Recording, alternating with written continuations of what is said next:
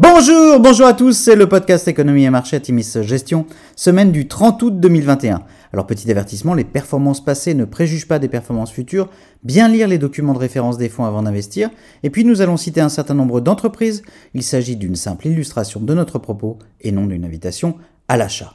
Alors cette semaine nous avons titré La Fed prépare le terrain. La semaine a été relativement calme sur les marchés d'actions. La validation définitive par la FDA du vaccin Pfizer BioNTech a, en début de semaine, initié une vague d'optimisme chez les investisseurs et accéléré la mise en place de programmes de vaccination obligatoires dans de nombreuses institutions et entreprises américaines. Les investisseurs ont surtout attendu les déclarations de Jérôme Powell dans le cadre du symposium des banquiers centraux de Jackson Hole de vendredi, la réunion étant tenue à nouveau en virtuel cette année pour cause de Covid. Le président de la Réserve fédérale a confirmé les informations issues des dernières minutes de la Fed, laissant présager une diminution des volumes de rachat d'actifs dès fin 2021. Sur le dossier de l'inflation, Jérôme Powell reste persuadé que les hausses des prix actuellement constatées sont temporaires. Quant à une éventuelle hausse des taux directeurs, Jérôme Powell a affirmé que la Fed allait maintenir ses taux directeurs en l'état tant que les objectifs d'inflation et de plein emploi n'étaient pas atteints. À noter, sur la semaine, après une période de tassement liée à l'expansion du variant Delta, le baril de pétrole WTI progresse de 10,3% à 68,7 dollars. L'arrivée de l'ouragan Ida sur la Louisiane devrait par ailleurs avoir à court terme un impact sur la production. Sur la semaine, le CAC 40 progresse de 1%, le SP500 de 1,5% et le Nasdaq rebondit de 2,8%. Alors du côté des entreprises, de belles publications sur nos dossiers aux USA. Dick Sporting Goods publie un excellent résultat et revoit sa guidance à la hausse. Les ventes s'élèvent à 3,27 milliards de dollars sur le trimestre, en croissance de 20%, dépassant de loin les 2,84 milliards de dollars anticipés par le consensus. Le management décrit une évolution des usages des clients en faveur des sports de plein air, des sports collectifs et du fitness. Ulta Beauty affiche une croissance organique de 56,3% et une croissance organique sur deux ans de 29,6%.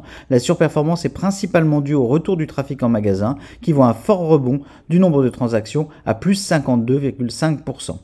La publication de Salesforce déplace à nouveau les attentes. Le groupe affiche une croissance de 23% contre une anticipation du marché de 21%.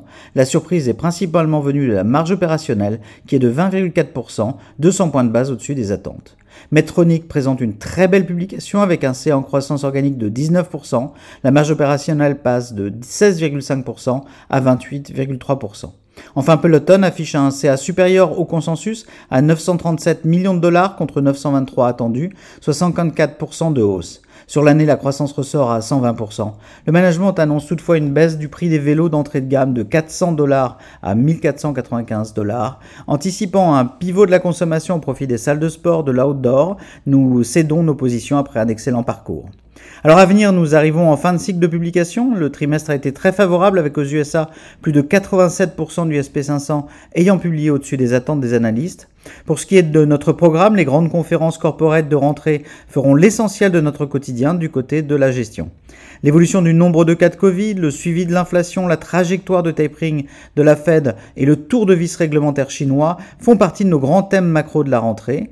Nous avons tendance à estimer qu'à ce stade, les pays développés reprennent l'ascendant sur le virus avec de fait des courbes en régression dans plusieurs régions et l'annonce d'une troisième dose d'injection pour protéger les plus fragiles.